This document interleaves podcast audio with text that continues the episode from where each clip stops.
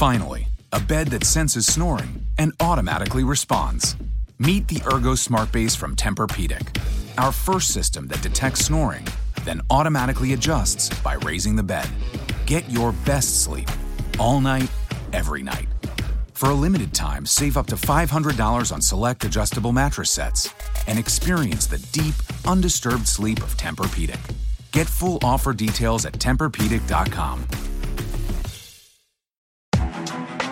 You're listening to the Chicago Audible Podcast, changing up the way Bears fans stay up to date on their favorite team since 2015. Now get ready. Because it's time to bear down.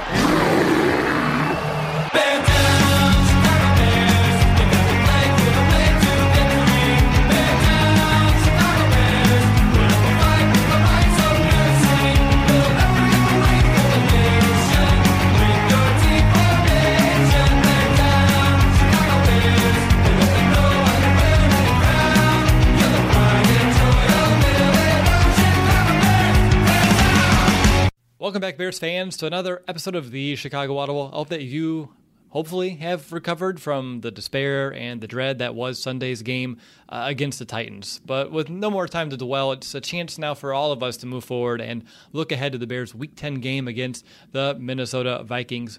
I'm your host, Will. Joined with me is my co host, Nicholas Moriano, and we're here for our weekly Meet the Opponent episode where we're going to be bringing on Arif Hasan, who covers the Vikings for The Athletic.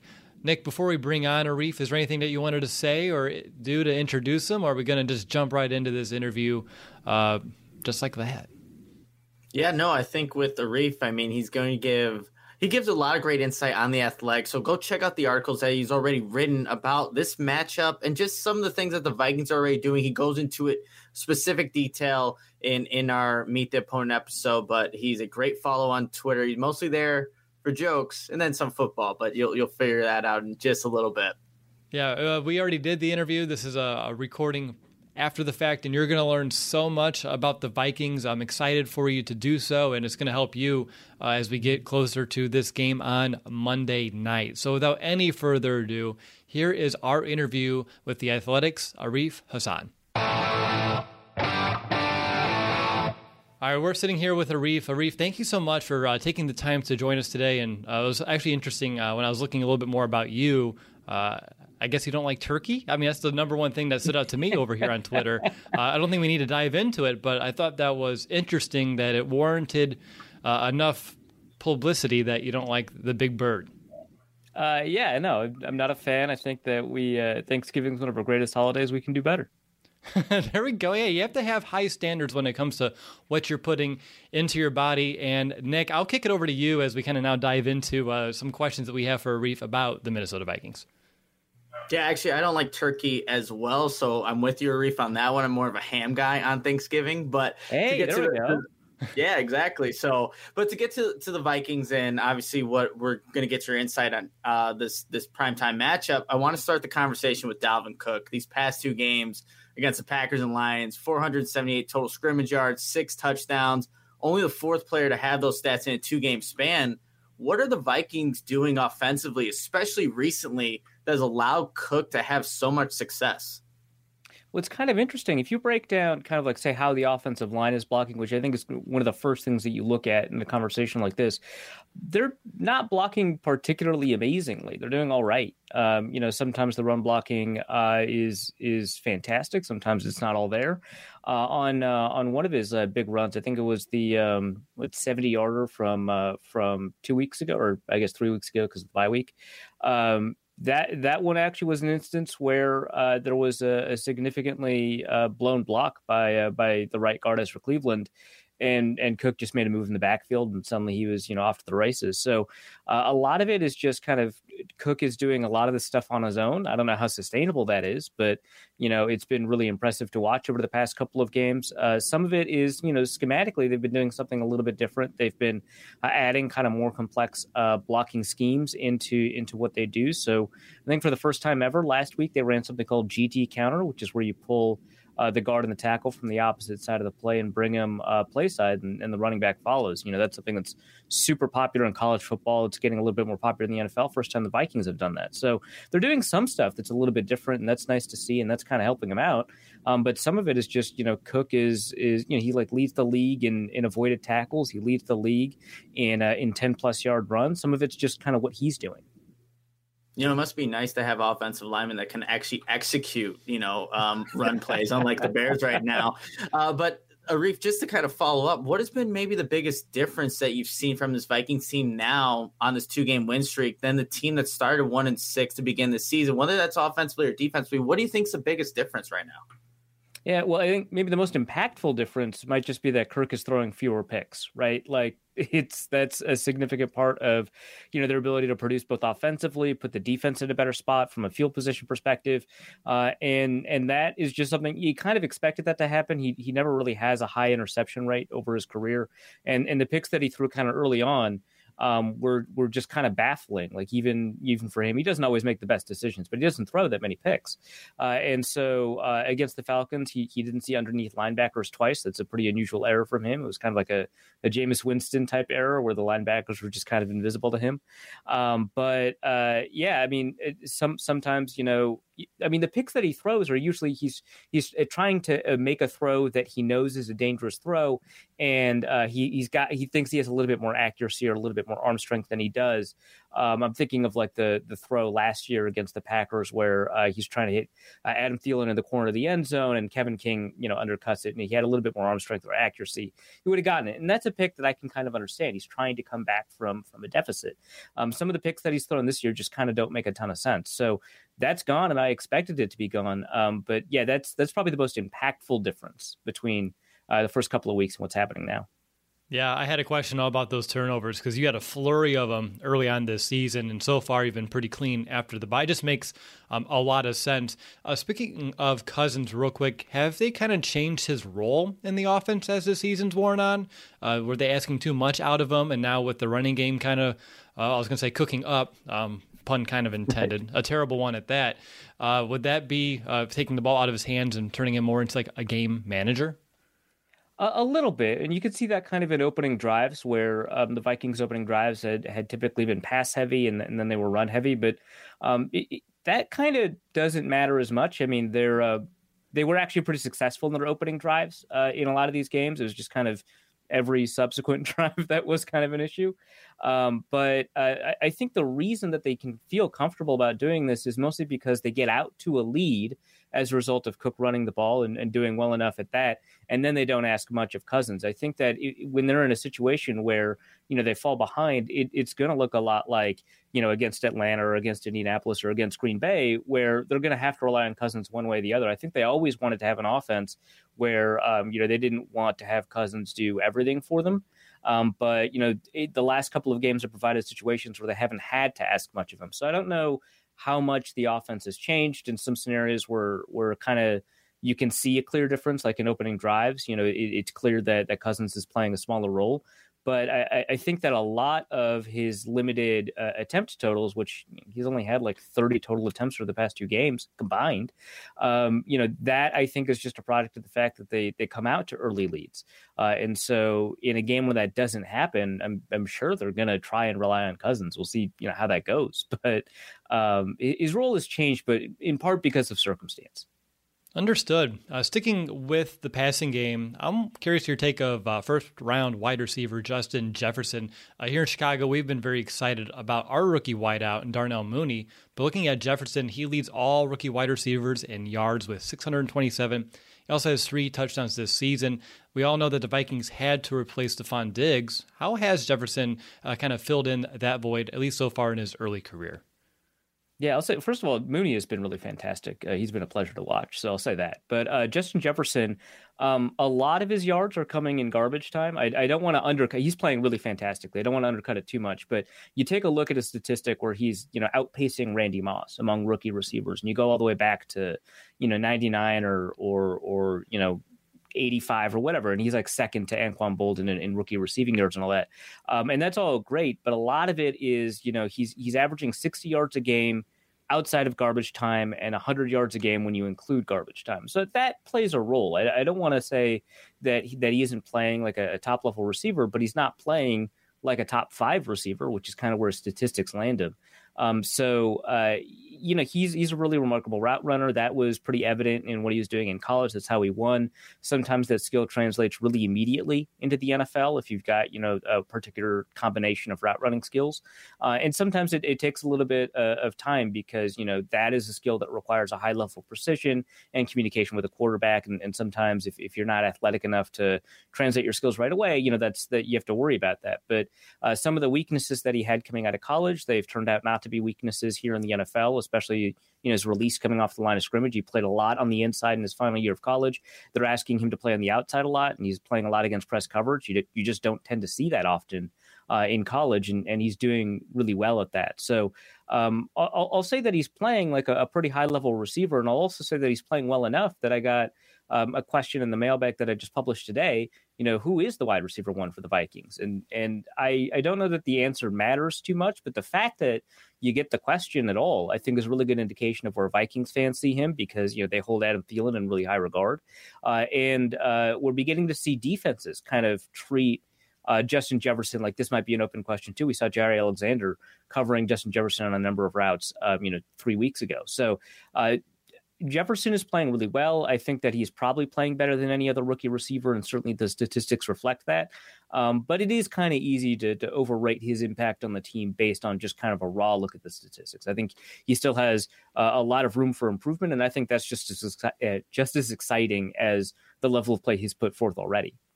And that's why we bring you on to get a little bit more insight on top of just what we're able to see from our vantage point. Another player I want to learn a little bit more about on offense is another young guy, uh, tight end Irv Smith Jr. He's coming off a two touchdown game, his first scores of the season. I've heard some really good things about his blocking as well. It seems like things are starting to pick up for last year's uh, second round tight end. Of course, here in Chicago, another parallel, we have a rookie tight end who was drafted in the second round. So seeing you know patience and things take time.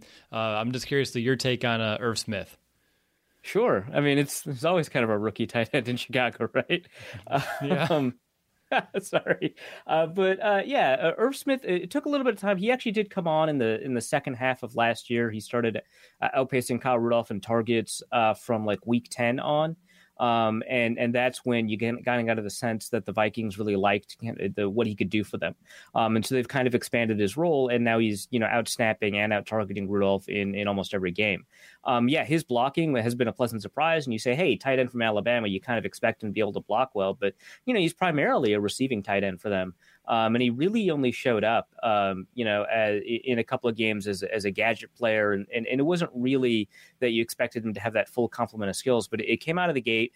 Um, and you know, I, I, do a weekly column where I look at you know every position nationally, and I try to take a look at kind of which players stood out to me. And there was even a week where I consider Irv Smith to be the best blocking tight end uh, in the league that week. You know, he's been playing really remarkably well uh, at that position from that perspective. Um, they have a- expanded his role, and sometimes he just hasn't been able to, uh, you know, get open, or he hasn't been able to to you know justify a target based just off of the covers that the defense is showing. Uh, and so uh, for a while, a lot of people were asking, hey, you know, where did he go? But it was just kind of like a, a happenstance thing. He's going to continue to be a big part of the offense. The two touchdowns were great. Um, and I think that they're just kind of a reflection of the fact that um, even though you know he was coming off of um, a couple of weeks ago, a game with no targets, then he was coming off a game with like two targets. Even though that's the case, you know he still remains second or third in a lot of progressions, and a lot of times he's first in the progression um, on the plays that they call. So they they very clearly want to get him involved in the offense. They really like you know his mismatch capability. He's got a lot of straight line speed, um, and he's really great at catching the ball. And, and, they know that when they put him on the field, they're not signaling whether or not it's going to be a pass or a run because of his capability in the run game. Yeah, that's very much key. I want to switch over uh, to this Vikings defense. Uh, in this little win streak that you have, they've done a pretty solid job, uh, job only allowing uh, 21 points per game against the Packers and Lions. And uh, even though they've allowed a good chunk of yardage, Minnesota uh, doing a good job in a red zone as well as generating turnovers. You have four in the last two games. You're also on a seven game streak with at least one takeaway on defense. Uh, Reef, you wrote a really good article that I was reading uh, earlier today about some of the schematic changes on defense since the bye week. And I'm just curious, uh, can you let our listeners know about those and how they're kind of leading to some of these improved results?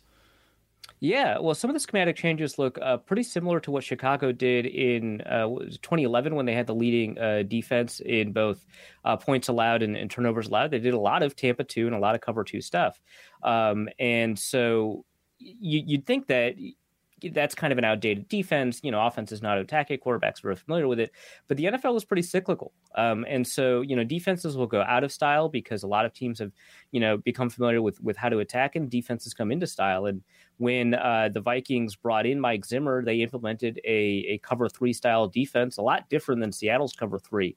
But because of the prevalence of cover three from the Seattle system, the Carolina system, and the Minnesota system, t defenses got really used to to attacking that, and they knew kind of how to attack cover three. Finally, a bed that senses snoring and automatically responds. Meet the Ergo Smart Base from Tempur-Pedic, our first system that detects snoring, then automatically adjusts by raising the bed. Get your best sleep all night, every night. For a limited time, save up to $500 on select adjustable mattress sets and experience the deep, undisturbed sleep of Tempur-Pedic. Get full offer details at TempurPedic.com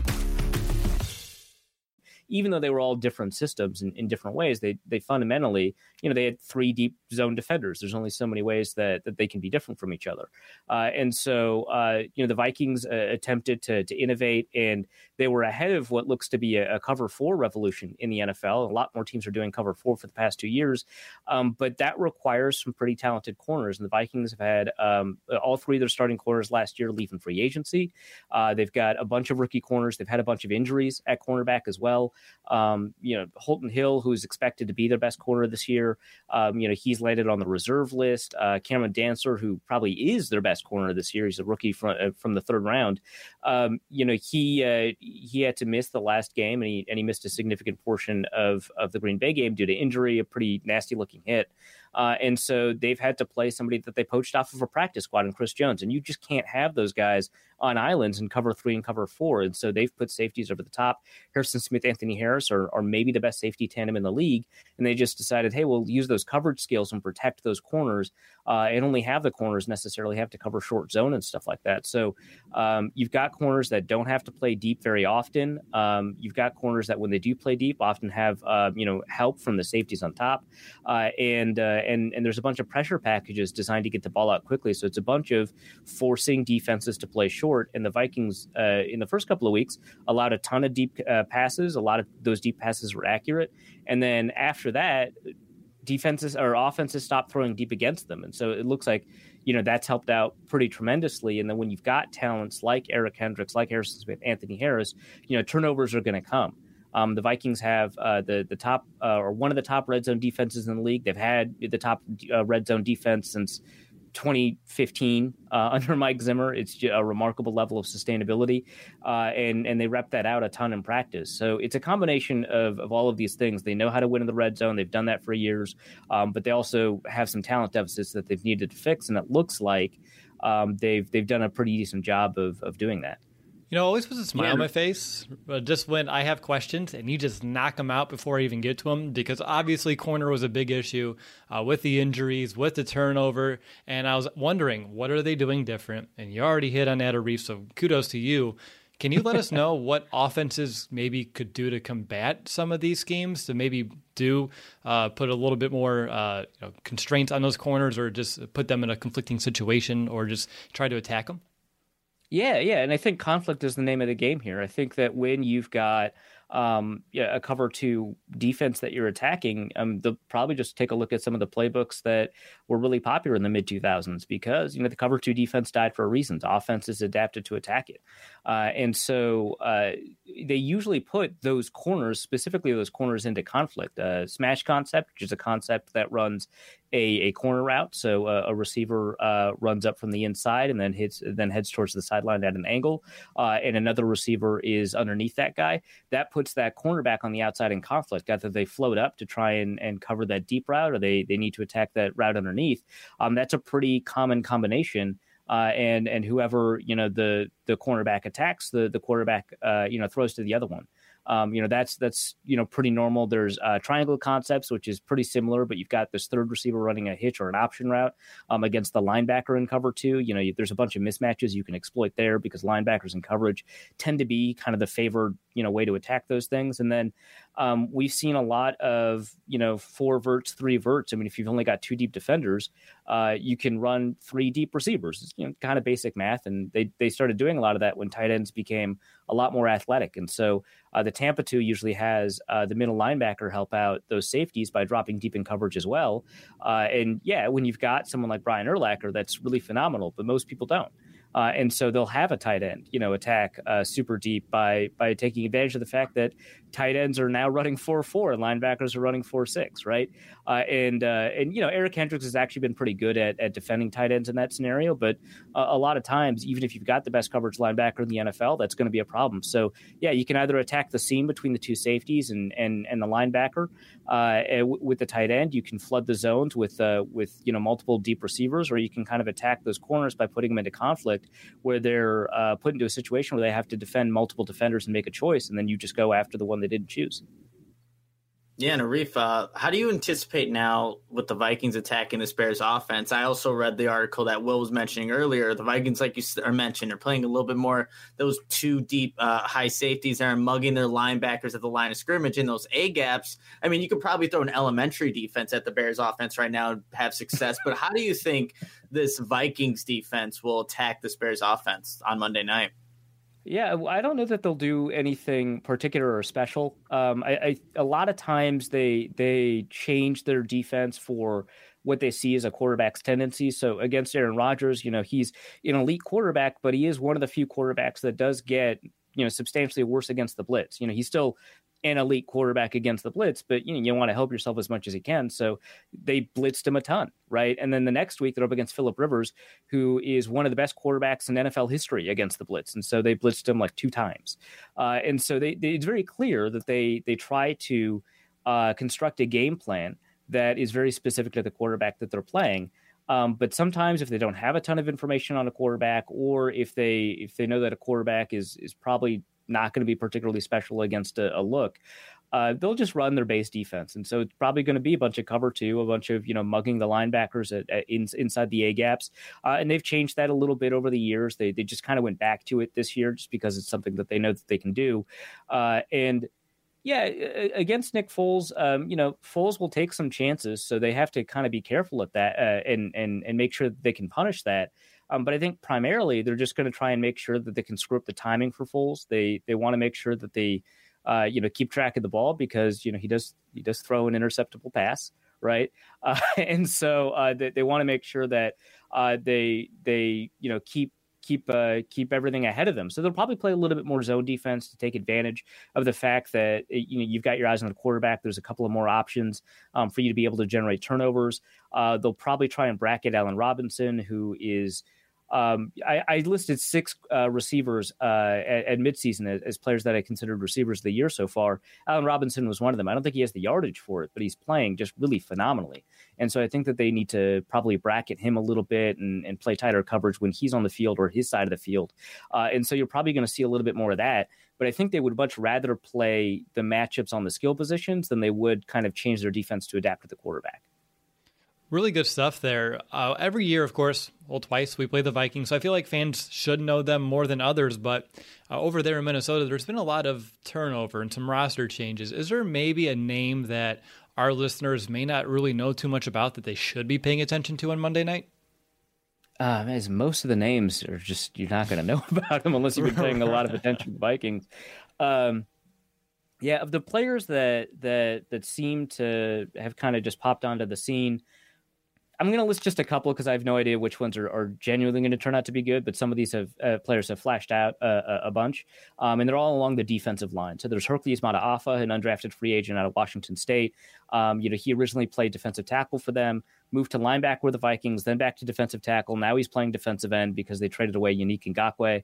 Um, and he seems to actually be pretty good at defensive end. So maybe that's where he's going to stick. Um, he actually got a lot of pressure last week, and, and he's been doing pretty well in that sub package over the past uh, two games. Uh, Ifeadi Odenigbo, he's a sixth round pick out of Northwestern, so you know the Chicagoland area.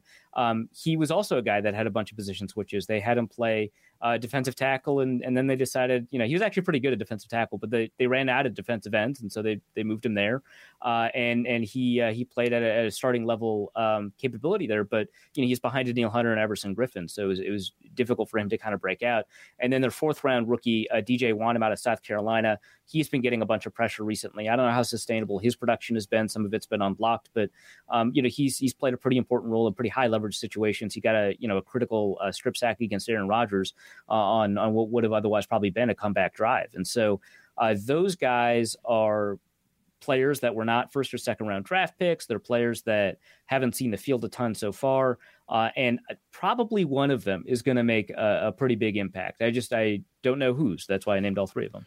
Well, there you go. Right, that's a pretty uh, catch-all solution there, and you'll, you'll hit it right. maybe it'll be multiple. Uh, just knowing the Bears' offensive line that uh, they'll be going up against as well. Arif, is there anything else um, about the Vikings' offense, defense, special teams, coaching news this week that we haven't discussed yet that you believe our listeners would benefit of hearing about?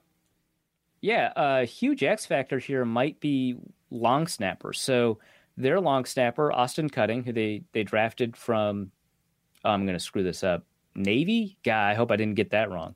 um, it was one of the one of the service academies. Um, they uh, they drafted him, cut their uh, cut their uh, longtime long snapper Kevin McDermott um, because he was perfect as a long. It's the only reason you draft him, right? He was perfect uh, in in the uh, in in college as a long snapper over the past three years.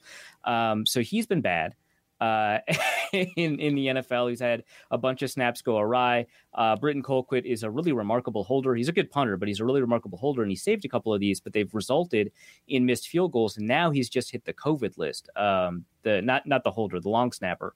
Uh, and I don't know that the Vikings have a solution. They typically have a backup um, you know, the player at a, at a different position that also happens to back up at long snapper. Most teams do, um, but usually they have a history of, of, long snapping at least a little bit in college. So for a while it was Jared Allen, which is kind of funny to think about.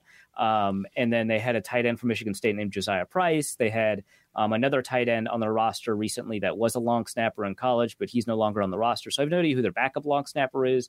Their current long snapper is playing poorly, and now he's on the COVID reserve list. I don't know if it's because of a positive test or a close contact or what it is.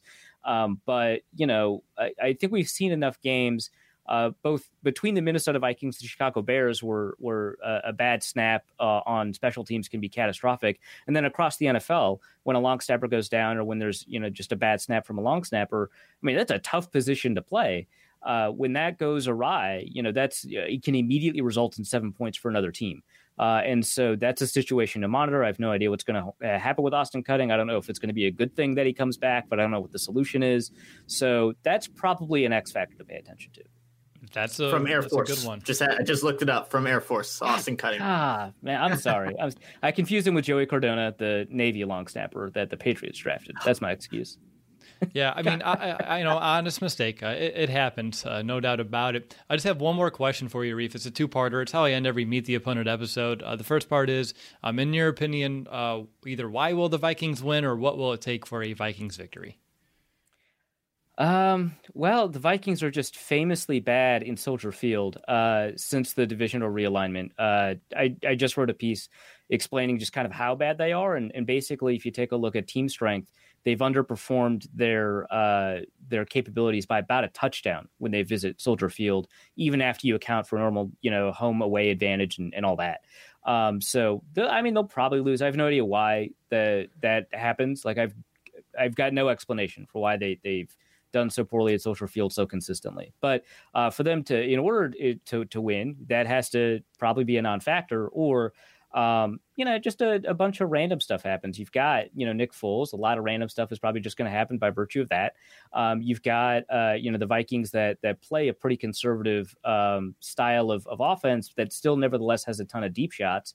Um, you know that that tends to result in in a fair amount of variance as well. If you're going to be a run heavy game that uses play action to to attack deep, um, you know, Dalvin Cook's been great. He used to be somewhat fumble prone. Maybe that's going to show up again. You know, that hasn't really showed up again this year.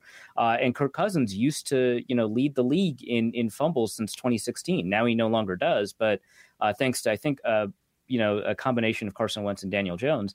Um, but you know that's that's something to kind of pay attention to. Um, and so uh, there's a bunch of randomness, and and if it hurts the Chicago Bears more than it hurts the Vikings, um, then that's probably going to be you know the difference in the game. I think there's a lot of potential turnovers available given you know the pass rush strength the Bears have, the turnover capability they have, um, the turnover capability the Vikings have, and and who's at quarterback for both teams. I think that's probably going to define things more than you know solid, reliable, consistent play from either team will. All right. Uh, obviously, my second part is the cap- the opposite here, the counterpart. Uh, what's it going to take for the Bears to win, Vikings to lose? You may have just answered it, so you don't need to repeat everything. But if you had any others besides Soldier Field and randomness, uh, I'm all for it. Yeah, well, I, I think that um, I mean both Jaylon Johnson and Kyle Fuller are playing just really remarkable football right now. There's a really great pass rush that the Bears have. Um, I think that for the Bears to win, um, I mean, they're a really good run defense, especially, you know, Roquan Smith is turning out to be a really good run defender. He had a really great game last week. Um, but I think that you're probably going to want Akiem Hicks to be a better run defender because that's kind of the one area where he hasn't really performed as well as he should be. Um, and, uh, and, and just kind of given how good the run game is for the Vikings, you, you want to be firing in all cylinders. So I think for the Bears to win, I think that some of the players that are, are truly just remarkably talented players need to be better against the run. Um, Roquan Smith needs to continue you know his his level of play against the run that he hadn't shown earlier in his career, and he was primarily a coverage linebacker. So if Roquan Smith plays like he did the last couple of weeks against the run, if Akiem Hicks plays like he did um, last year or two years ago against the run, um, that's probably going to kind of define the difference because when the Bears rush the passer on passing, they're just going to get pressure. I mean, you've got Khalil Mack, you've you've got um, uh, who's a Robert Quinn on the other side, right? From your big bear hugs to the little notes you leave in your kids' lunches, it's already obvious you're an amazing mom. But there's one thing you can do to be even more amazing: quit smoking.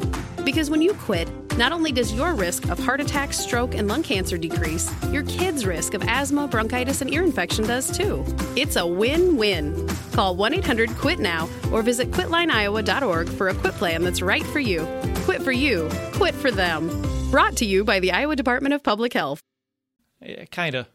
Yeah, uh, yeah. I mean, he's a run defender, right? But um, uh, you, you have got you've got Khalil Mack, you've got Akiem Hicks, um, you've got uh, you know a surprising stable of, of pass rushing nose tackles like Bilal Nichols. They're going to get pressure, um, so uh, that's going to happen. On on rundowns, I, I think that the Bears need to have individually their players um, play up to their level of talent against the run. Nick, anything else? I think we did it. No, yeah, that was great, Arif. And um, again, love the work that you do at the Athletic. So anybody who's looking to get coverage for this game and preview it, definitely check out Arif and everything they does the Athletic.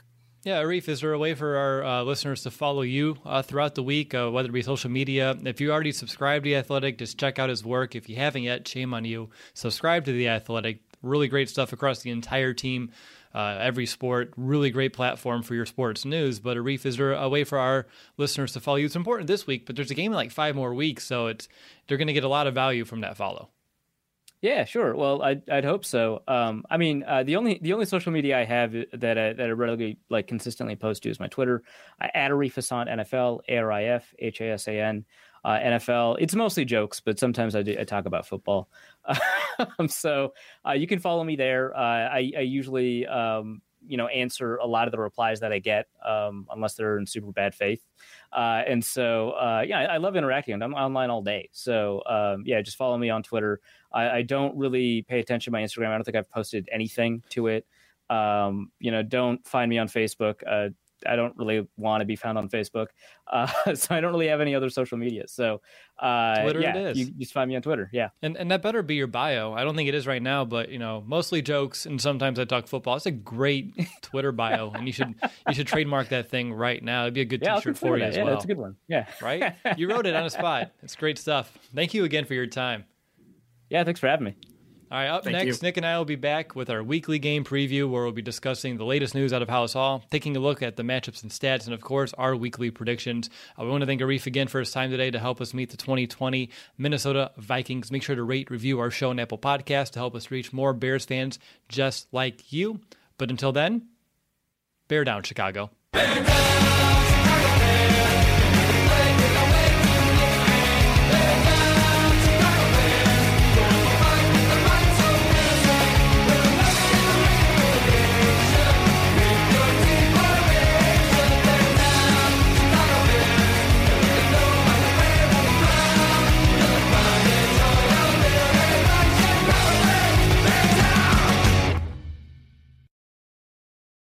Does a robot know you like a neighbor?